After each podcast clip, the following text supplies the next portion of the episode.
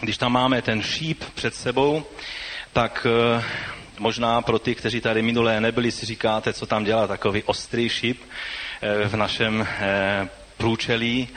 Já vám chci říct, no dej tam, dej tam ten šíp, svíce tam teď není úplně to pravé, co bychom tam chtěli. Víte, mluvíme o tom, co znamená být úspěšným křesťanem. Předtím jsme mluvili o tom, že Bůh ví, kdo je jeho, on jedině ví, kdo je ten, který mu patří a kdo je ten, který si jenom hraje na křesťana. Nejsme my, kteří rozsuzujeme, ale to neznamená, že nebudeme, že si i o svém životě řekneme, no já nevím, jak to je, a možná jsem, možná nejsem. Toužíme, abychom byli těmi, kteří jsou skutečně křesťany, kterým pán neřekne jednoho dne, když budeme stát před ním, já vás vlastně vůbec neznám. Co jste zač? To by byla strašná chvíle. Toužíme potom, aby Bůh řekl, pojď služebníku dobrý a věrný do radosti svého pána. Toužíte potom? Nebo mluvím k někomu, komu je to jedno? Pokud tohle je někomu jedno, tak eh, to bude ztráta času, tady ten zbytek toho našeho zhromáždění. Ale já věřím, že všichni toužíme potom, abychom mohli skutečně být těmi, kteří, protože úspěch v Biblii je znázorněn tím, že jsme, je řečeno o nás eh, v Izajáši ve 49. kapitole, že nás učinil Eh, připraveným, dobrým, vyleštěným šípem a skryl nás ve svém tolci. To znamená, že jsme k dispozici pánu, aby když on nás vystřelí ze své ruky na cíl, tak úspěšný křesťan je ten, který dorazí do cíle přesně tam, kde má být. To je e, biblicky starý hebrejský význam úspěchu. Víte, je ještě druhá stránka téhle věci, já jsem s někým v tom týdnu o tom diskutoval. Když bychom studovali slovo hřích, ve starém zákoně, tak jeden, že je více těch eh, slov, které znamenají hřích nebo vyjádření, která toto vyjádřují, ale je jedno zcela běžné a možná nejběžnější eh, vyjádření toho, co znamená hřích, to je minout se cílem. Minout cíl. Šíp, který letí mimo ten cíl, mimo samo, samo epicentrum toho cíle božího před ním, tak boží slovo říká, že tohle je hřích. To znamená opak hříchu, naplnění Boží vůle. Úspěch je to, když se trefíme přesně tam do Božích záměrů, které před nás postavil. No a před sebou dnes máme slovo z eh, druhý verš z knihy Genesis 39 a tady je řečeno o Josefovi, kterého jsme už taky zmiňovali minule. Tady je řečeno, s Josefem však byl hospodin. Takže ho provázel zdar. Byl v domě svého egyptského pána. Víte, to je velice provokativní slovo. Vždy, když se mluví o úspěchu, tak trošku znervozníme, protože si říkáme, za prvé, no teď já, co, co pak, já jsem nějaký křesťan, který chci se hnát za úspěchem, to dělají lidé v tomto světě. Já vám chci říct, že nejde být křesťanem, aniž bychom toužili po úspěšném završení své cesty. Já už jsem mluvil minule o tom, že být součástí jiných náboženství, tam je to víceméně v kruhu, stále koloběh stejných věcí. Ale křesťanství, tvé křesťanství má svůj začátek, má svou cestu a má svůj cíl, který je v pánu. A cíl, dorazit do cíle, znamená být úspěšný. Takže toužíme potom být úspěšní. Nechceme selhat, nechceme padnout na své cestě, abychom zůstali ležet, ale chceme dorazit do cíle. Amen? A o Josefovi je řečeno, že jiný překlad e, říká, že byl úspěšný nebo velmi úspěšný, protože s Josefem byl hospodin. Víte, Možná si řekneš, no takový lidé, Jozef a, a Davida si vzpomínal, a poštola Pavla, to jsou sami velikáni, ale kdo jsem já? Víte, Jozef byl taky, nebyl hned prvním po faraonovi, byl obyčejný kluk v židovské rodině. A ano, byl takovým miláčkem, oblíbencem svého otce. Ale jinak to byl úplně obyčejný kluk. A čteme o něm, když mu bylo 17 let, asi přibližně, čili byl to mladík. Já jsem tak eh, dneska se díval, kolik mladých lidí nám tady zbylo z těch všech, co odjeli na X-ray a tak když jsem viděl Bogdana, eh, dneska ráno, jak přišel do sboru, říkám, super Bogdane, že aspoň ty tady jsi, aspoň někdo z mladých, že budu mluvit o mladém eh, člověku, tak se celou dobu budu dívat na tebe. Takže Bogdane, já tě zdravím, ale to je pro nás všechny slovo, nejenom pro Bogdana a pro ostatní mladé, kteří, kteří tady jsou. Víte, Josef měl 17 let a Bůh mu zjevil horizont jeho života a jeho nenapadlo nic lepšího, než přijít za svými bratry a, a rodiči a říct, víte, Bůh mi dal sen a víte, co v tom snu bylo? A abych to zkrátil, tak v podstatě bylo, že i jeho bratři, i maminka, i tatínek před ním pokleknou a, a pokloní se mu. No a to se mu dvakrát zdálo a tak jeho bratři z toho nebyli vůbec natření. Víte, nikdy nevíte, jak na lidi, o kterých si myslíte, že když jim řeknete něco pozitivního, že na ně to zapůsobí pozitivně a pak jste překvapení, že to vůbec tak nezapůsobilo. Už jste si s tím, se s tím setkali? Víte, lidé prožívají různé hořkosti a neodpuštění a všelijaké problémy a pak přijdete v celé takové nezíšnosti, upřímnosti, jim řeknete něco pozitivního a zjistíte, že jste nepochodili. A Josef měl stejnou zkušenost, ale to byla lekce do jeho života, on nezahořknul, ale jeho bratři zahořkli. A jednoho dne, když ho otec poslal eh, za jeho bratry, eh, tak on šel a doptával se na cestu, protože měl problém najít. A pak tam je zvláštní situace popsaná. Jak Josef v natření se blížil, aby jim zas povyprávěl o tom, co se mu v noci zdálo a jaké nádherné věci Bůh má pro něho a pro ně všechny, tak oni se tak dívali a říkají, hm, vypravěč snu nám přichází. Co s ním uděláme? Musíme ho zabít. To říkali jeho bratři. Víte, žijeme ve zlém světě. Když, si, když narazíme ve zprávách nebo v jiných věcech na to, jaká křivda se děje nevinným lidem, tak to nás jenom vždycky spamatuje do reality, že žijeme v hříšném, špatném, skaženém světě. A svět prochází velkým utrpením a někdy se nám zdá, jenom to málo utrpení, které já vidím, je příliš, abych to unesl, co teprve, když Bůh vidí úplně všechno ve stejném okamžiku. Já si někdy takhle filozofuju a, a uvažuji, teď Bůh vidí všechno, co se děje. Od Afganistánu přes Irák, přes, přes Evropu, přes všechna zneužívání dětí a, a, a násilí, které se děje všude. On to vidí všechno najednou. Víte, a být Bohem už dávno ten svět neexistuje. Bůh má obrovskou trpělivost a dlouhou, dlouhou, prokazuje dlouhou milost. Ale jeden den přijde, kdy on zúčtuje s každým hříchem, s každou špatností. A tak ti jeho bratři se tak dívají, Josef přichází a oni plánují jeho vraždu. A pak, když přišel, tak eh, Ruben eh, chtěl aspoň něco pro to udělat. Víte, polovičatost eh, v konání dobra nebo v konání božích záměrů se nevyplácí. Ruben udělal sice dobrý krok, ale byl velice polovičatý a tak mu zbyly jenom oči pro pláč. On říká, víte, hodíme ho tady do té studny.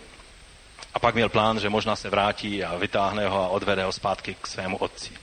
Takové polovičaté dobré skutky moc nevycházejí.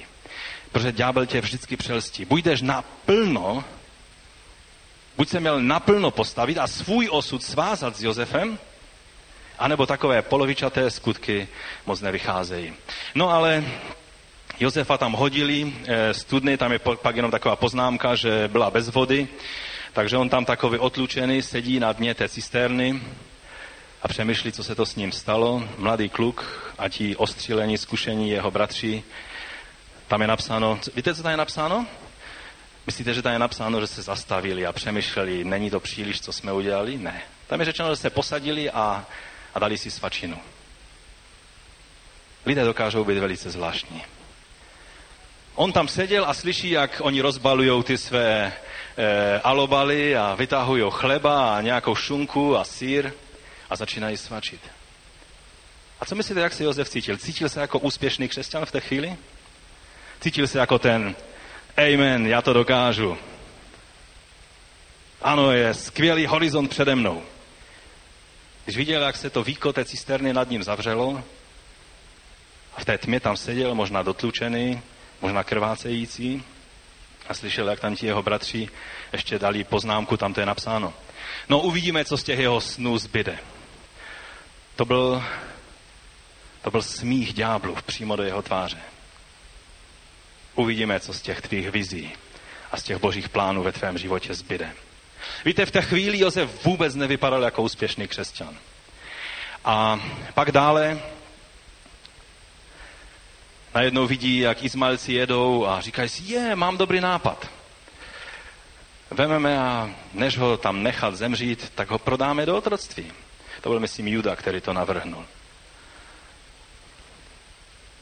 Zvláštní rodinka. Nevím, jestli by se vám chtělo být v takové rodině. To byli patriarchové, to byli boží mužové. Ty další generace pak byly skvělí. Třeba konkrétně generace po Judovi to byli ti, kteří chválili hospodina. Kteří byli první ve chvalách hospodina. Víte, někdy věci začínají velice zvláštně a někdy počátky můžou být velice zvláštní a hříšné, ale Bůh dává milost každé generaci, která přichází potom. Ale já bych se do toho moc nezamotal, tak pojďme dál v tom příběhu. Pak přichází e, ti Izmaelci a berou ho a naloží ho na velblouda svázaného jak, jak nějaký koberec persky a vezou ho do Egypta. No a pak pokračuje 39. kapitola. Abychom se tak trošku do té atmosféry dostali, tak si pojďme přečíst alespoň tu 39. kapitolu, ona je kratší, protože kdybychom chtěli číst celý Josefův příběh, tak to je několik kapitol, dlouhých kapitol, od tuším 37. až po nějakou 50. nebo 49. kapitolu bychom museli číst. Takže pojďme si přečíst alespoň tu 39. Josef byl odveden dolů do Egypta. Od Izmaelců, kteří ho tam dovedli, si ho koupil egyptian Potifar, faraonův dvořan, velitel tělesné stráže. A teď je ten druhý verš. S Josefem však byl hospodin, takže ho provázel zdar. Byl v domě svého egyptského pána. Víte, kdybychom vynechali takové ty vsuvky, to je právě ten druhý verš, a pak jsou další verše stále znovu a znovu, ale s Josefem byl hospodin. Kdybychom toto vytáhli, tak to nevypadá moc příliš. Ta první polovina života Josefa jako, jako úspěšný příběh. Tady je řečeno, jeho pán viděl, že je s ním hospodin a že všemu, co on činí, dopřává hospodin zdaru. Josef proto získal jeho přízeň a posluhoval mu. Potifar ho ustanovil správcem svého domu a svěřil mu všechno, co měl. Od té chvíle, co ho egyptian ustanovil ve svém domě nade vším, co měl, žehnal hospodin jeho domu kvůli Josefovi. Hospodinovo požehnání bylo na všem, co měl v domě i na poli. Ponechal tedy všechno, co měl v rukou Josefových, nestaral se přitom o nic, ale o chléb, který jedl. To bylo takové rčení v té době, že jeho eh, ty soukromé věci si pouze ponechal, to znamená svůj život se svojí manželkou, ale všechny ostatní věci ty přenechal eh, v domácnosti Josefovi. Josef byl krásné postavy a krásného vzhledu. Po těchto událostech se stalo, že se žena jeho pána do Josefa zahleděla a naléhala, spí se mnou. Ale on odmítl a ženě svého pána řekl, pokud mě tu můj pán má, nestará se o nic, co je v domě. Svěřil mi všechno, co má. V tomto domě není nikdo větší než já. Nevyňal z mé zprávy nic, jen tebe, protože jsi jeho manželka. Josef tady mluví stále znovu okolo a stále z různých stran zdůrazňuje, že skutečně všechno můžu, všechno je mi dáno tady v tom domě, jsem e, kromě mého pana není nikdo jiný stejně vlivný a stejně důležitý, ale je jedna věc, a tu se snažil té manželce vysvětlit, že e, ona je vyňata z těch jeho práv, které v tom domě měl. Jak bych se tedy mohl dopustit takové špatnosti a prohřešit se proti Bohu? A třeba, že se Josefovi nabízela den co den. Nevyhověl jí, aby k ní ulehl a byl s ní. Jednoho dne přišel do domu, aby vykonával svou práci a nikdo z domácích do mě nebyl. Tu ho chytila za oděv se slovy spí se mnou. Ale on ji nechal svůj oděv v ruce, utekl a vyběhl ven. A když viděla, že jí nechal svůj oděv v ruce a utekl ven, kříkem přivolala služebnictvo a vykládala jim. Hleďte, přivedli nám Hebreje a on se u nás bude miliskovat. Přišel za mnou a chtěl se, eh, chtěl se mnou spát. Proto jsem se dala do takového křiku. Jak slyšel, že se dávám do křiku a volám, nechal svůj oděv u mě, utekl a vyběhl ven. Tolik, co se týče pravdy v tomto světě, ve kterém žijeme. Takhle se nakládá s pravdou v tomto světě, ve kterém žijeme. Uložila oděv u sebe, dokud nepřišel jeho pán domů. Jemu vykládala to tež. Přišel za mnou ten hebrejský otrok, jehož si k nám přivedl a chtěl se se mnou miliskovat. Když jsem se dala do křiku a volala, nechal svůj oděv u mě a utekl ven. Jakmile Josefův pán uslyšel slova své ženy, která ho ujišťovala, jak říkám, tohle mi provedl tvůj otrok, vzplanul hněvem vzal Josefa a vsadil ho do pevnosti, tam, kde byli vězněni královi vězňové. Tak se Josef ocitl v pevnosti. Ale hospodin byl s ním. Rozprostřel nad ním své milosrdenství a zjednal mu přízeň u velitelé pevnosti. Ten Josefovi svěřil všechny vězně v pevnosti. řídil vše, co se tam mělo dělat. Velitel pevnosti nedohlížel na nic, co mu svěřil, poněvadž s Josefem byl hospodin. Všemu, co činil, dopřával hospodin z daru. To je příběh člověka, kterého okolnosti tlač, tlačí stále dolů. Vrhají ho do těch nejhorších situací. Víte, já nevím jak vy, ale ta situace, která se stala v domě Putifarově, byla velice zákežná. Protože člověk, když je úspěšný, když je na vrcholu a Josef zrovna byl vytažen z cisterny, byl, byl jako otrok prodán a najednou se mu všechno začalo dařit. Pán toho jeho domu mu svěřil vlastně všechno.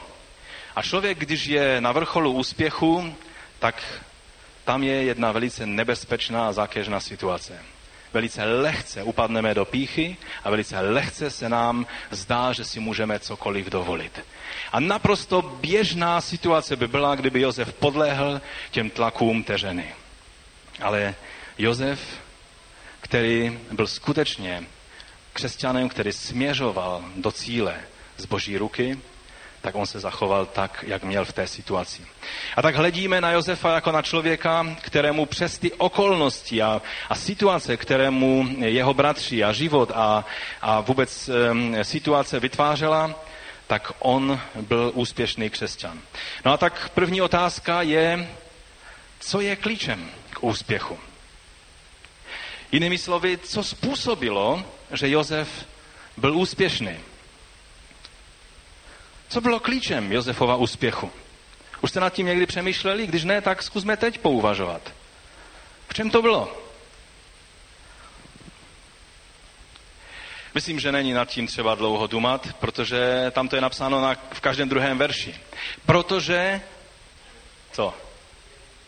Hospodin byl s Josefem. Proto měl zdar, proto se mu dařilo, proto měl úspěch i v těch nejhorších okolnostech. Takže s Josefem byl Bůh. To je jednoznačná odpověď, kterou, jsme, kterou v tom příběhu lze najít. Ovšem, to by bylo velice jednoduché. Bychom řekli, no tak Bůh byl s Josefem, tak se mu dařilo. No se mnou asi není, takže se mi nedaří. To by byl velice, velice zvláštní závěr, když bychom k takovému závěru přišli. Ale nás to skutečně přivádí k otázce, co proto Josef udělal, aby byl Bůh s ním. Víte, přece to nemůže být tak, že z toho příběhu máme konstatovat, no tak eh, s Josefem byl Bůh, tak se mu dařilo, když mě se nedaří, to znamená, že se mnou Bůh není, nic pro to nemůžu udělat, protože Bůh rozdává svou milost, jak chce, je suverénní Bůh. A proto co s tím můžeme udělat? Víte, my nejsme vždy důslední ve svém přemýšlení a možná tě to nikdy nenapadlo, ale, ale když klíč k úspěchu je, když Bůh je s člověkem, to znamená, že a Bůh je suverénní, s kým chce být, může být, s kým nechce být, nemusí být, nikdo ho k tomu nedonutí. Co s tím my jako lidé můžeme udělat? Víte, kdybychom byli muslimové, tak bychom museli dojít k závěru, Allah je veliký, já jsem zde na zemi a já nevím, jestli budu vzát na milost Allahem nebo ne.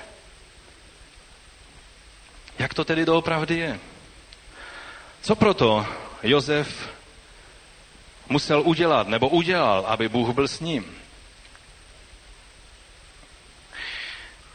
Bylo to tím, že Josef trpěl nespravedlivě křivdu od svých bratří? Je to tím, že když člověk je nespravedlivě poškozen a je mu ublíženo, tak automaticky Bůh se sklání k tomu člověku a prokazuje mu svoji milost? Víte, v židovském prostředí se dost eh, tak citlivě, ale dost diskutuje na, na téma jedné věci, která přichází na mysl, jak ortodoxním, tak mesiánským židům, ohledně toho, že automaticky tak nějak se počítá s tím, že všechny ty miliony židovských obětí holokaustu, že to byli automaticky mučedníci boží, že to byli lidé svatí, spravedliví před Bohem. Ale někdy někteří ortodoxní židé a taky mesianští židé kladou tu otázku.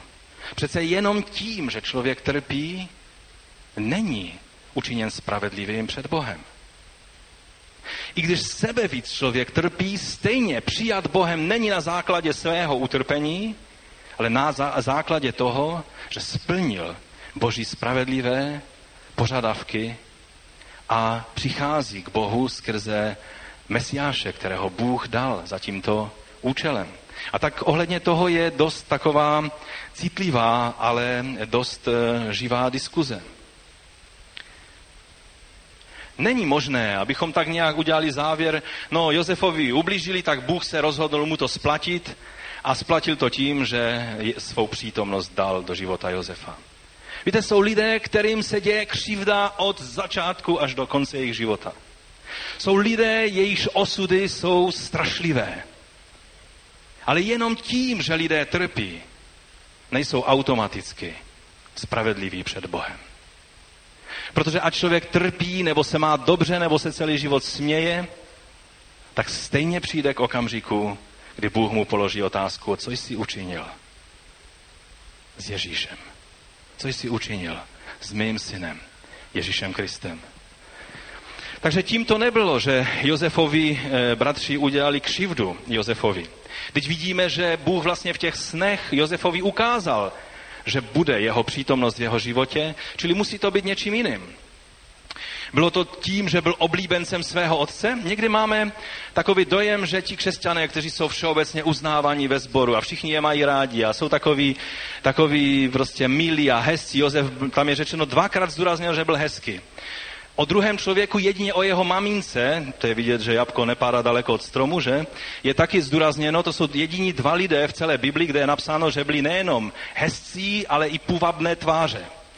Čili já nevím, jak vypadali, ale vypadali asi hodně pozitivně, jak ta maminka, tak i syn Josef. Nevím, jestli Benjamin taky něco podědil, ale o Josefovi je to takhle zdůrazněno. Někdy máme pocit, že ti, kteří jsou tak akceptovaní a milí a, a všem milí ve sboru, že to je e, důvod, proč Bůh svou přítomnost a svého ducha uděluje.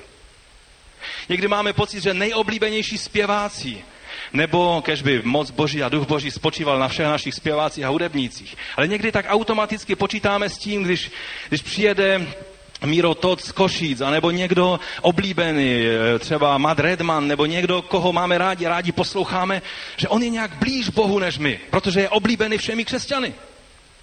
Víte, Josef byl oblíbený, ale to nebyl důvod, proč Bůh byl s ním. Naopak, Jakub spíš Josefovi zavařil tím, že ho takhle nezdravě e, povyšoval nad jeho bratry. Spíš mu ublížil. Mnohdy křesťané jako církev ublížíme těm oblíbeným lidem, kteří jsou tady na pódiu někdy, ubližujeme tím, když jim dáváme nezdravý, eh, nezdravě najevo, že automaticky tím, že jsou, že jsou hezcí, úspěšní, milí, všichni se na ně usmívají, takže jsou automaticky tak nějak plnější boží přítomnosti než ostatní. A někdo, kdo prostě nevypadá pozitivně, když se na vás podívá, tak vám naskočí husí kůže, když, když prostě vidíte jeho život, je to mrzout, není to člověk úplně takový, řeknete, no s ním Bůh nemůže být, to je člověk. A co když je to jenom jeho temperament? Prostě je víc bodlavý ve svém temperamentu než ten druhý člověk, který je sangvinik, všemi milovaný a všude mu tleskají. Víte, to není kritérium. To není kritérium. Samozřejmě, když bychom všichni byli milí a, a pozitivní, a, a teď nemluvím o negativních e, věcech, myslím hříšných věcech. Mluvím jenom o tom, že někdo je taková osobnost, kde přijde, tam ho je všude plno, všichni ho mají rádi, a někdo je taková osobnost, která když přijde, všichni zmlknou. A... Je to tak nebo ne? Nebo si vymyšlím? V tom není. To není kritérium, proč Eh, Bůh byl s Josefem. Byly to ty jeho nadpřirozené prožitky, co to způsobilo? Ne.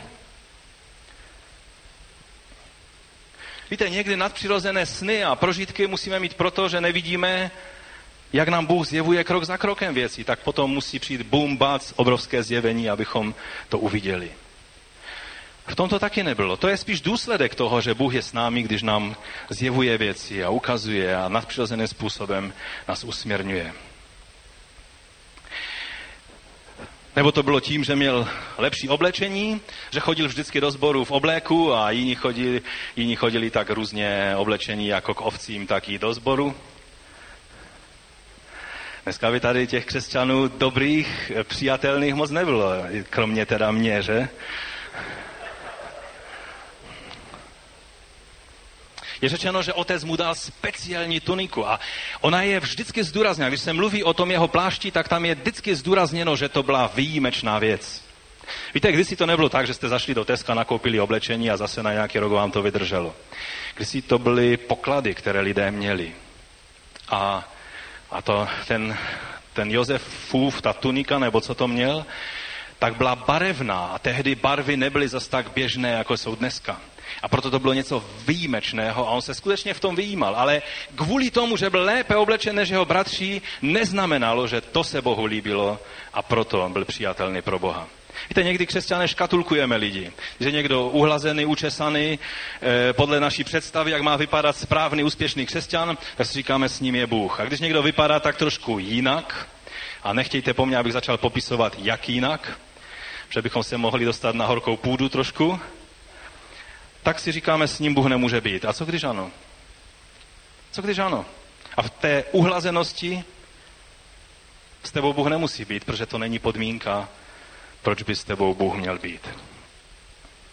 Takže abychom přišli na to, co Josef proto musel udělat, aby Bůh byl s ním, se nejdříve podívejme na to, jak se pozná, že Bůh je s někým. Jak se pozná, že Bůh je s člověkem? Poznáme to po ovoci. Víte, ale ovoce života, ovoce není taková věc, která takhle lusknete prsty a hned ji máte. Ovoce musí dozrávat, zpočátku je kyselé, nedá se jíst. Někdy až na konci života můžeme sklízet ovoce z života nějakého člověka, který procházel dosti obtížným životem. Někdy dokonce ani v člověk odejde k pánu a ovoce jeho života není vidět. Teprve další generace sklízí ovoce které ten člověk přinesl. Takže čekat na ovoce, že podle toho poznáme, jestli je Bůh s člověkem nebo ne, to je taky dosti, dosti sporná věc. A taky problém je v tom, že poznat pozitivní ovoce od negativního, od pozlátka, zlato od pozlátka, v tom nejsme moc dobří. Proto, proto Bůh říká, než byste měli oddělovat koukol od pšenice, nechte toho radši, že někdy byste hodně ublížili pšenici, tím, jak byste se snažili vytrhnout koukol. Jsou to vnější manifestace. Víte, dnes žijeme v čase, kdy v charismatickém hnutí probíhá obrovská vlna zvláštních věcí. To, co kdysi evangelisté jako Wesley, Spurgeon a e, Finney a další napomínali, když se dělo na jejich akcích, když lidé se začali velice zvláštně projevovat. Začali, já nevím, ne, nebudu vám tady popisovat, začali se plazit a syčet jak hadí a tak dále, tak tito evangelisté to vždycky zastavovali a řekli, musíme zastavit, aby se nám jiný duch nevmísil mezi projevy, které jsou z božího ducha. Dnes žijeme v době, kdy čím divnější projevy jsou, tím více od Boha jsou. A tak máme pocit, že čím více se člověk bizarně projevuje, tím větší přítomnost Boží je v jeho životě. Zapomínáme na to, že Bůh nám dal určitá kritéria, jak poznáme i projevy, jestli jsou z ducha Božího nebo z ducha divného. Je spousta divných duchů, které vyšly na svět a dělají divné věci. A jenom to, že je to nadpřirozené, neřekneme, neodfajfkujeme si to, je to z Boha, protože je nadpřirozené. To je přesně, jak to dělají na náboženství. Proto, když se podíváte do hinduismu, do konfucianismu, buddhismu, tak je tam spousta eh, duchovních projevů a duchovních bytostí, o kterých my víme, že jsou to démonické bytosti, ale oni je uctívají jako bohy. Že cokoliv nadpřirozeného musí být boží. To je špatný předpoklad. Nebo hodně se zdůrazňuje pomazání, když člověk cítí pomazání na sobě. Já jsem vděčný Bohu za ducha, který nás pomazává ke službě. Který způsobuje, že naše služba může být účinná, že může dorazit jako ten ostrý šíp do cíle. Víte, ale cítit pomazání ještě neznamená, že v té chvíli Bůh s tebou je, a když ho necítíš, tak s tebou není, protože někdy ve chvíli, kdy ho nejméně cítíš, On má s tebou nejvíce práce, kdy tě přenáší, kdy tě udržuje ve své ruce a je ti přítomen. Mohli bychom pokračovat projevy duchovních darů. Víte, To by bylo všechno nádherné, kdyby nebyl jeden problém. U Matouše v takovém tom velice zvláštním slovu v sedmé kapitole od 21. verše, tam jsou popsáni lidé, kteří to všechno měli. Nadpřirozeno, projevy mocí, e, prorokování, dokonce vyhánění démonů. Tam je napsáno, ne každý člověk, kdo mi říká, pane, pane, vejde do nebeského království, ale ten, kdo koná vůli mého Otce v nebesích. Mnozí mi v onen den řeknou, pane, pane, když je pán zastavil a říká, kdo jste? Všimněte si, co byla první, první věc, která je napadla, jako měřítko toho, jestli jsou přijatelní pro Boha nebo ne. První věc, která jim přišla na mysl, bylo, pane, pane, co pak jsme ve tvém jménu? To nebylo ve jménu svém, ve jménu nějakého Budhy, ve jménu nějakého proroka Branhama nebo někoho jiného. To bylo ve jménu Ježíše Krista. Možná k tomu dodali i Krista z Nazareta. Je řečeno ve tvém jménu. Co pak jsme neprorokovali? Víte, prorokovat, no dobré, jak poznáš, že to proroctví je, je z Boha a není z Boha? Museli bychom o tom déle diskutovat. Ale tady je řečeno, co pak jsme nevymítali ve tvém jménu démony? Víte, když démoni utíkají a projevují se, jsou vymítaní, tam bych už viděl jako dost troufalé říct, ale jste si jistí, že je to z božího ducha? No a z jakého ducha to může být? Že? Je to velice nadpřirozený, velice konkrétní, jasný nadpřirozený projev. A oni se tím obhajovali. Nedělali jsme ve tvém jménu, znovu zdůraznuju, mnoho zázraků, čili všechny jiné projevy moci se dá skrýt pod tohle vyjádření. No a Ježíš jim pak řekl toto. Nikdy jsem vás neznal. Víte, kdyby jim řekl, teď už vás neznám, už jste se vzdálili. On jim řekl, nikdy jsem vás neznal. A v tom je to zvláštní. Oni je, je nenapadlo nic lepšího, než se obhajovat nadpřirozenou mocí, pomazáním, dary a těmi všemi. A Ježíš řekl, to všechno je hezké, ale to nemělo nic společného se mnou, ani s mým duchem. Nikdy jsem vás neznal. To, co jste dělali, jste dělali na své vlastní triko. My jsme to dělali ve tvém jménu. To říká hodně lidí. Víte, je spousta věcí. A Ježíš jako první věc v Matoušově evangeliu 24. kapitole, když se ho učedníci ptali, jak to bude v poslední době a, a s tím příchodem a chrámem a s těmi všemi věcmi, co řekl jako první věc Ježíš?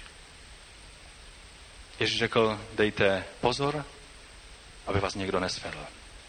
Protože přijdou mnozí lží proroci a lidé, kteří se budou zaštiťovat obrovskou mocí a obrovskými věcmi. Nadpřirozené věci nejsou měřítkem. Nadpřirozené věci nejsou měřítkem. Takže jak se pozná, že Bůh je s člověkem? Když ne podle toho nadpřirozeného pomazání té aury, která je kolem člověka, nebo já nevím, toho duchovna, kterého obklopuje. Víte, když se podíváme na jiného božího muže ze starého zákona, na Samsona, to byl mnohem větší charizmatik, který chodil v boží moci než Josef. Josef byl takový celkem obyčejný kluk. Největší nadpřirozený výkon, který udělal, to bylo to, že se mu zdal sen. No já nevím, ale mně se zdají taky sny a neberu to za příliš výjimečné nadpřirozeno. Samson, v jeho životě se projevovala obrovská moc, ale byl v tom zmatek. Vždycky, když už lidé se nadchli, teď se projevuje obrovská boží moc v životě Samsona, najednou udělal něco, z čeho šla všem hlava kolem a říkali si, co to je? Zrovna odešel z domu prostitutky, kde jí nebyl obrácet na víru. A pak vzal vrata z města a ve veliké moci Boží šel a je napsáno, že je zapichnul do země. Obrovská síla, obrovská moc. Obrovské pomazání. A z vnějšího pohledu Samson byl velice mocný, pomazaný charizmatik. Víte, ale problém je, že když potom měl poznat, že něco není v pořádku v jeho životě, tak Samson to nebyl schopen poznat. Když Bůh odstoupil od Samsona, ani nezahřmělo, ani se nestalo nic výjimečného. Tam je napsáno, a je to v soudcům v 16. kapitole eh, od 19. verše, tam je napsáno, eh, že Dalila, znáte ten příběh, ale nebudu tady pro, eh, pro stručnost nějak ze široka vyprávět, ale víte, že stále znovu a znovu se chystala přijít na to, kde je, kde je to centrum Boží přítomnosti a Boží moci v jeho životě. Kde, v čem je to tajemství, ten klíč jeho úspěchu. A tak ona ho v té situaci od 19. verše uspala na svých kolenou a zavolala e, ty pelištejské muže, aby mu oholili hlavu, protože on jí to prozradil. A tam potom je, a nevím, jestli je to v českém překladu e, takhle řečeno, ale v tom dost doslovném anglickém překladu je řečeno, že ho mučila tak, až z něho odešla síla. Síla od něho odešla dřív, než mu ostříhala vlasy, které byly vyjádřením poslušnosti vůči závazku nebo vůči, vůči no ano, vyjádření poslušnosti Samsonově. Víte, nikdy jsem si toho nevšiml, že tam je napsáno, že moc od něho odešla už dříve, než udělala tuhle věc. Protože on se otevřel na to působení a stále znovu a znovu byl pod tímto vlivem a najednou je napsáno, že když se zbudil, tak si myslel, že se otřepe zase všechny nepřátele a pak tam je velice zvláštní a velice závažná věta. Ale on nevěděl, že pán už nebyl s ním. On nevěděl. No a pak tam je napsáno, že mu vyloupili oči pelištejscí, svázali ho a pak tam chodil do kolečka stále znovu a mlel obilí. To byl výsledek toho velikého velikého pomazaného člověka Samsona. Víte, Josef takhle nevypadal jako Samson. Když bychom hledali největšího, mocného, pomazaného charismatika starého zákona, určitě bychom Josefa nevybrali jako typický příklad. A přitom já vám mohu dnes říct, že Josef byl jedním z největších pomazaných mužů, ve kterém přítomnost Božího ducha se projevovala jak u málo kterého člověka ve starém zákoně. I když se to projevovalo tak velice obyčejným způsobem. Víte, možná nás někdy zdaní kláme, protože i na Ježíše, když se dívali někteří lidé, tak si říkali, no teď Jan Křtítel, na něm aspoň je vidět, že je to prorok, on se chová prorocky, on, on dělá prorocké skutky, na něm je to pomazání vidět, ale tento kamarádi se s říšníky, celníky, jí, pije, všechno dělá tak jako běžní lidé. Zdaní klame. Ježíš byl ten nejduchovnější člověk, kterého tato planeta nosila. Takže když bychom si z toho měli udělat nějaký závěr, víte, kde je Bůh? Bůh je tam, kde je jeho vůle. Jeho vůle je tam, kde je jeho slovo. Nepleťme se. Duch svatý nikdy nebude dělat věci, které by šly proti zjevení jeho slova. V dnešní době to bude víc a víc důležité, jak větší a věcí se budeme dozvídat, že se dějí a že budou pojmenovávány a budou hlásány jiným a jiným způsobem, než je ten biblický.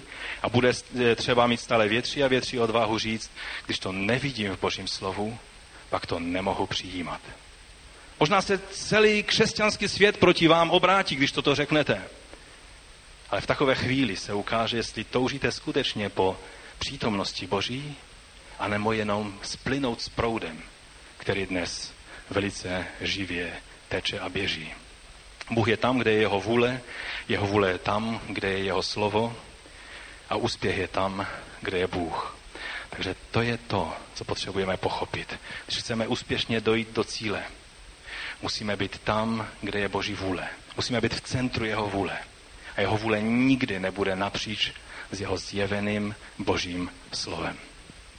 Když mi někdo z křesťanů říká, víš, to, co říkáš, já vím, ty stále zdůrazňuješ nový zákon a, vidíš to v novém zákoně a tak dále, já vím, ale, ale mě pán tak vede a já cítím jeho pomazání a on dělá velké skutky. No dobré, ale ukáž mi to v novém zákoně. Na základě jakého principu se dějí ty věci, které se dějí. Já vám chci říct, je to staromodní, je to nepopulární, ale dokud mi Bůh dá síly, já ho prosím o milost, abych dokázal neznervoznět, neopustit to, to, tuto půdu, ale zůstat na základě Božího slova, že to je ta jediná bezpečná půda, na které můžeme zůstat. Pokud máme brát vážně Ježíšovo varování, které řekl, že přijdou mnozí a budou činit velké věci, jak se v tom vyznat jinak? Pokud by Boží slovo nebylo měřítkem, kterým budeme poměřovat všechny věci a všechna slova. Amen? Jan 14.23, velice zvláštní slovo. Ježíš mu odpověděl, kdo mě miluje, bude zachovávat mé slovo. Víte, říct, já tě miluji, pane, já tě miluji, zpívat písně, já tě miluji, je hezké. Ale pozná se, jestli skutečně milujeme pána, když zachováváme jeho přikázání, jeho slovo. Kdo mě miluje, bude zachovávat mé slovo. A můj otec ho bude milovat. A teď poslouchejte, přijdeme k němu a učiníme si u něho příbytek.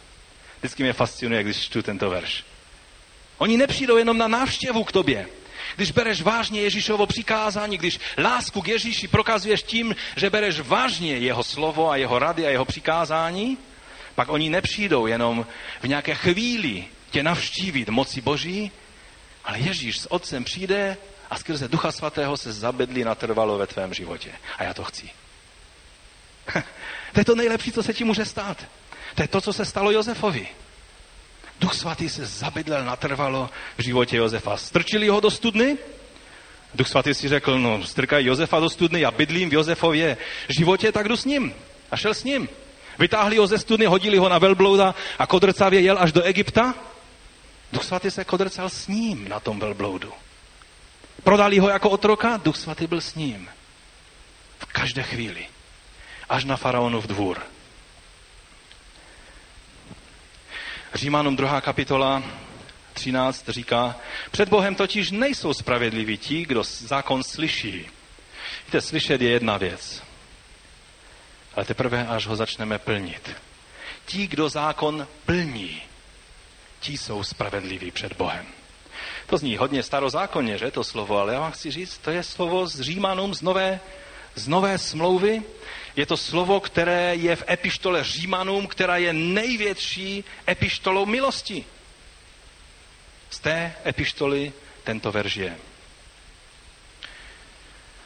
Doslova tam je, že ne posluchači zákona, ale činitele zákona budou ospravedlněni. Takže z toho si můžeme udělat jaký závěr. A to je můj druhý bod. Závěr z toho vychází, že První věc, která způsobuje Boží přítomnost, je poslušnost Božímu slovu. Poslušnost Božímu slovu. Víte, spasení jsme z milosti, amen. Ale Bůh je s těmi, kteří jednají podle Božího slova. Jestli chceme něco víc, než jenom s odřenýma ušima být spasení a dostat se do nebe. Jestli chceme být úspěšnými křesťany, kteří do, dorazí do cíle toho, který Bůh před námi postavil. Chtějí být jak Jozef tak jsou to ti, kteří berou vážně jeho slovo. Samozřejmě, jak jsem mu řekl, to vypadá velice nezáživně a obyčejně. Určitě takový Samson by byl zajímavějším na, na pozorování, na, na, na sledování toho všeho, co se v jeho životě dělo. Josef byl takový obyčejný křesťan. Ovšem, když se podíváme na závěr, co z Josefa za ovoce bylo, tak je to nádherné. Genezi 41-45 je řečeno, a farao Josefa pojmenoval Safenat Paneach. Na tom bychom si polámali jazyk, ale to neznamenalo nic jiného než záchrance světa. To je titul, který Josefovi dal nikdo jiný než farao. Tehdejší pán světa, který, který měl všechny věci ve svých rukou. Když se podíval na Josefa, tak říká, jaké jiné jméno může mít než záchrance světa. Vždyť on svým jednáním, když potom radil eh, faraonovi eh, na základě snu, který faraon měl, tak on mu řekl, je třeba udělat sípky. Zase takové necharizmatické, neduchovní jednání. Když přece Bůh zaopatřuje, podívám se na svoji ledničku a tam naskakují věci. Sami lezou do, do té lednice. Jaké pak sípky? Jaké zhromažďování sedm let nějakých zásob? Teď je to tak neduchovní. Tohle bylo to nejduchovnější, co mohli v té chvíli udělat. Bylo to na základě zjevení Božího, které Bůh dal Josefovi. Celý Egypt to takhle udělal a pak i ostatní národy byly požehnány tím požehnáním. Takovým obyčejným, eh, které, které z toho vzešlo. A pak je řečeno, že farao mu dal manželku, eh, Asenatu, dceru Potýfery, kněze z Onu. A pak tam je řečena zvláštní věta, která v ekumenické Biblii je přeložena velice zvláštním způsobem. Tak vzešel Jozef nad egyptskou zemí jako slunce. To je věta, která až, až, až hraničí s tím, že už ho brali za nějakého nadčlověka. Jozef vzešel nad egyptskou zemí jako boží ruka, jako boží nástroj. Ten obyčejný kluk Jozef. Jako slunce vzešel nad egyptskou zemí. Jen pro zajímavost, jméno Samson znamená slunce. Jeho život byl plný všelijakých přemetů a zvláštností. Jozef vzešel jako slunce nad Egyptem. A pak je řečeno, když přišlo po těch, po těch dne hojnosti, přišla, přišla ta chudoba, kterou, kterou farao viděl v, tom svém, v těch svých snech. A farao řekl, je, řekl takovou výzvu všem lidem. Když za ním začal lidé egyptské země přicházet, hladovět a křičeli k faraonovi o chléb, víte, co řekl farao? No jasně, pojďte ke mně, protože já mám všechno, co, co potřebujete. Ne. A řekl, jděte a co on řekne, to platí. Takhle vypadá ovoce těch, se kterými je Bůh. Procházel obrovskými výzvami ve svém životě. Nevím, jestli bychom souhlasili projít takovýmto údolím zavržení, odmítnutí, prodání do otroctví, eh, vším tím pošpíněním, kterým musel projít, ale Bůh byl s ním a on vzešel nad Egyptem jako slunce. A pak je ještě druhá věc, která způsobuje Boží přítomnost. A to je víra. Josef byl mužem víry. K Židům je napsáno, že bez víry není možné zalíbit se Bohu. Je to šestý verš 11. kapitoly. Bez víry však není možné zalíbit se Bohu. Víra je to, co přitahuje Boží pozornost. Když je víra v nás, to je to, co způsobuje, že Bůh rád přebývá s námi.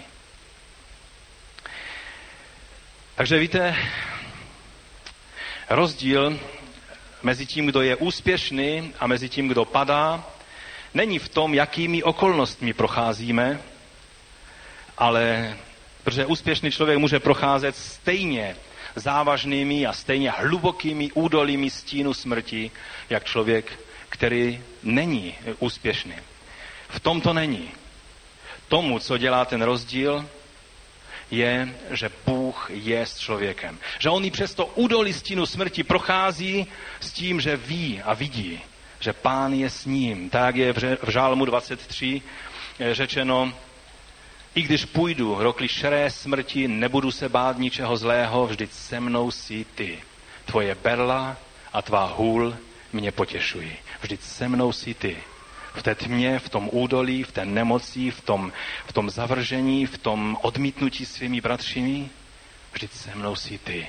V té studně zavržení, v té vězenící falešného obvinění, v těch všech situacích Jozef viděl dál dopředu, než byly ty okamžité okolnosti. Tohle je víra. Víra se dívá dál, než jsou momentální okolnosti. Víra dokáže vidět dál až na horizont božích plánů s námi.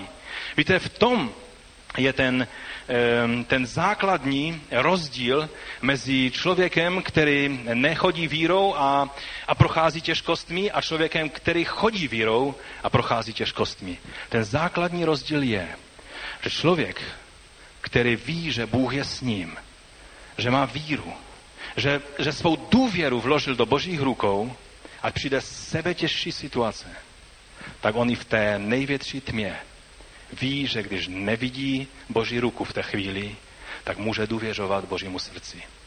Jsou chvíle, kdy nevidíte tak zřetelně Boží ruku, jak vás vede, nebo jak vás chrání, nebo jak vás nese. Někdy se cítíme velice sami, ne, nechápeme situaci, co se děje s námi. Někdy prožíváme údolí, ve kterém se nám odnechce žít. Mnohdy situace nás semelou tak, že všechno, co jsme, v co jsme doufali a co se nám zdalo samozřejmosti, najednou je pryč. Ale v takové chvíli člověk, který je jak Jozef, v té hluboké studně, ten člověk hledí ke svému pánu a říká, nerozumím tomu, pane, co se děje, ale vím, že se mnou jsi ty a svůj osud vkládám do tvých rukou. Tohle je víra.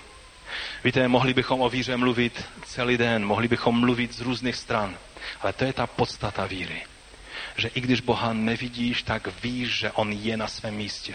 Že když se věci zesypou a ne, nedaří se nám tak, jak bychom očekávali, že odložíme ty své pocity, frustrace, zranění a to všechno a z, dokážeme vidět Boha na trůně, který se nevzdal toho, že má věci ve svých rukou. Tohle je to podstatné. Víte, to se nepozná podle toho, jak vidíte člověka procházet situacemi. Protože když procházíte těžkým údolím, tak nechodíte a haleluja, amen, Bůh má všechno ve svých rukou. Nebo se takhle chováte, já jsem viděl takové křesťany, fanaticky zavřené oči, realita je mimo ně, vůbec ji nevnímají a mluví nějaké bláboli. To není o silných slovech. Až do momentu, než, než skutečně je to pak krouhne a pak, pak se zesypou. Člověk víry ve chvílích, jako Job procházel tím údolím, někdy říkal věci, o kterých si říkáme, a Jobe, to si, to si skutečně opovážíš žít před Bohem? Ale Bůh rozuměl Jobovi. Víte, když procházíte údolím, někdy neříkáte haleluja, amen, všechno je OK, není problém. Někdy vás to skutečně semele. Někdy pláčeme a naříkáme a voláme před pánem. Ale uprostřed toho údolí přesto tam hluboko v srdci víš, Bůh to má ve své ruce. Bůh je na trůně. On se nevzdal svého dítěte. I když všechny moci toho světa i moci temna se snaží tuhle realitu ve mně zabít. Já vím, že ty jsi se mnou. I když bych uch, eh, procházel údolím stínu smrti, nebudu se bát, protože ty jsi se mnou. Amen. Tohle byl Josefův úspěch. Úspěch, ke kterému vedla cesta skrze mnoho neúspěchů. Úspěch, ke kterému vedla cesta skrze mnoha údolí, frustrace. A nakonec, když vidíme Josefa na závěr, jak, jak vidí ty své bratři, jak přicházejí k němu a, a jak tam hebrejsky mezi sebou mluví a on to všechno rozuměl, ale tvářil se jako, jako přísný egyptský úředník, tak vidíme, jak si užíval tu situaci že on má teď možnost. On je má možnost likvidovat, ale on má možnost jim prokázat milost odpuštění. A Josef nejdříve jim tak trošku pomáhá, aby si uvědomili, co udělali. To bylo takové otcovské od Josefa. Ale pak nakonec se dává poznat těm bratřím, kteří byli frustrováni z toho. Už jsme jednoho kluka vyřídili, teď ještě otec se bojí o Benjamina, teď ten pán tvrdý nám nechává zrovna toho Benjamina přinést do Egypta. Simeon sedí v base. A tak přicházejí a jsou zkroušení, semlelo je to. A, a tak tam mezi sebou říkají, víte, mně se zdá, že to je kvůli tomu, co jsme udělali tam kdysi tomu mladému klukovi Josefovi. A já jsem říkal, no už vám to dochází. To jsou ty boží mlíny, které vás semleli, ale teď já vám dám to, co je, co je nadhernou věcí, když můžeme dát, a to je odpuštění. A najednou se jim dává poznat, a oni místo se radovat, tak se hrozili, že teď přijde egyptský meč na jejich krky, ale přišlo Josefovo oběti. Nejenom to, ale nechal poslat po jejich rodiny, po svého starého otce a všechny přivedl do Egypta. A i když egyptiané, když slyšeli o pastyřích, tak říkali, jenom ne pastyře, ti smrdí, s těma nechce, nechceme mít nic společného.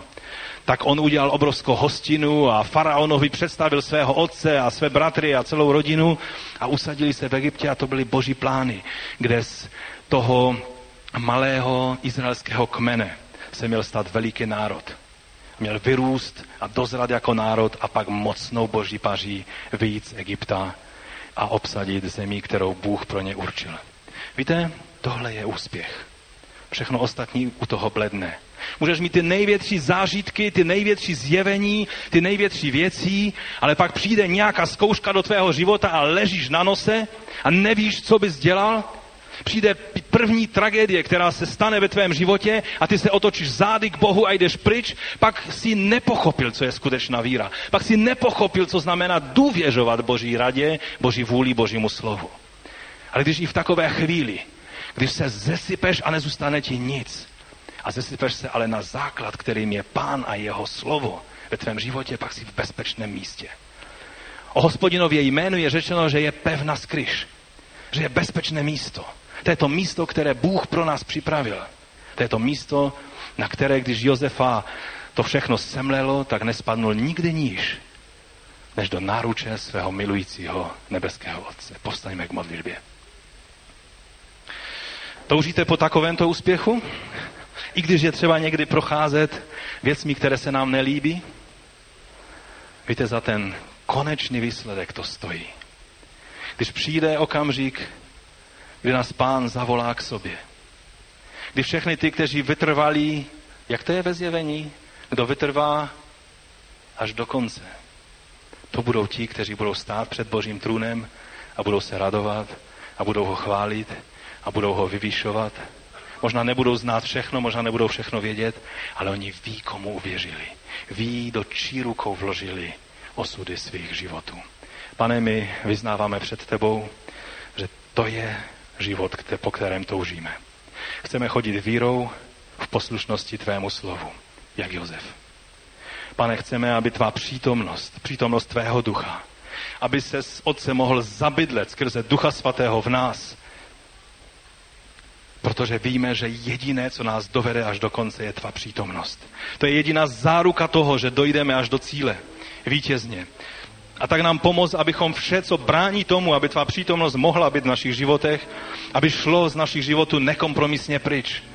A aby poslušnost tvému slovu a víra byla na svém místě v našem životě, aby tvůj duch mohl přebývat a nebyl zarmoucen, ale byl, měl plnou svobodu. Protože víme, že jen tam, kde je tvůj duch pánem, tam je ta pravá svoboda. A tam ten náš křesťanský život od toho ranního rozbřesku nesmělého může sílit a sílit od slávy k slávě až k plnému jasu plného dne. My ti za to chválíme a vyvyšujeme tvé jméno. Amen. Na závěr, než ještě zaspíváme závěrečnou píseň, vám přeji, ať vás Bůh požehná. Ať, ať vám dá, že ty dny, které jsou před námi, budou dny větší rozhodnosti, větší poslušnosti jeho slovu, abychom víc viděli, že cílem naší víry je náš pán, který se nevzdává tvého života jenom tím, že procházíš těžkým obdobím. On je ten, který je na trůně. A je dobré ho tam vidět. A je dobré neudělat nic, co by narušilo náš vztah s pánem. Víte, když, když za Josefem přišla ta manželka Potifara, tak on měl tři důvody, proč nezhřešil. Za prvé to bylo, že v něho byla vložena důvěra jeho pozemským pánem. Řeknete si, to je taková pozemská věc. Ano, tomu pomohlo nezřešit. To byla první věc. Druhá věc je, že on byl ten, který, kdyby, kdyby zřešil s tou ženou, tak věděl, že ten pán přijde a jeho hněv padne na jeho hlavu. Čili to byl strach z potrestání. Řeknete si další tělesný důvod, proč nezřešit. A pak byl třetí důvod, tam je napsáno, zřešil bych proti Bohu. On to říká té ženě, která ani o Bohu nevěděla, která měla úplně jiné věci v hlavě. A on jí řekl, já bych zřešil proti Bohu, zřešil bych proti tvému manželovi, ztratil bych nebo zlomil bych důvěru, která ve mně byla vložena. To byly věci. I ty někdy, někdy je to, že děláš správné věci z všech těch třech důvodů. Ten závěrečný je ten nejslavnější. To je proto, že nechceme zřešit proti Bohu.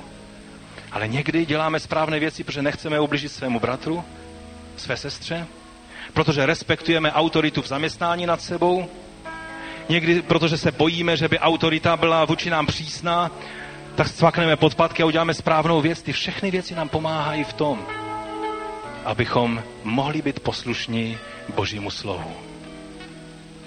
A toto Josef, když viděl, tak raději utekl i s tím rizikem, že bude falešně obviněn. Utekl z rukou té ženy. I když riskoval hodně a věděl, že to nebude mít dobrý dopad, protože ani v dnešním světě by to dobře nedopadlo, protože lež je naprosto běžná věc. Ale Josef tuhle věc udělal, protože důležitější bylo, aby jeho kontakt s pánem nebyl narušen. Aby ta přítomnost Boží, která byla zárukou toho jeho úspěšného života, zůstala v něm.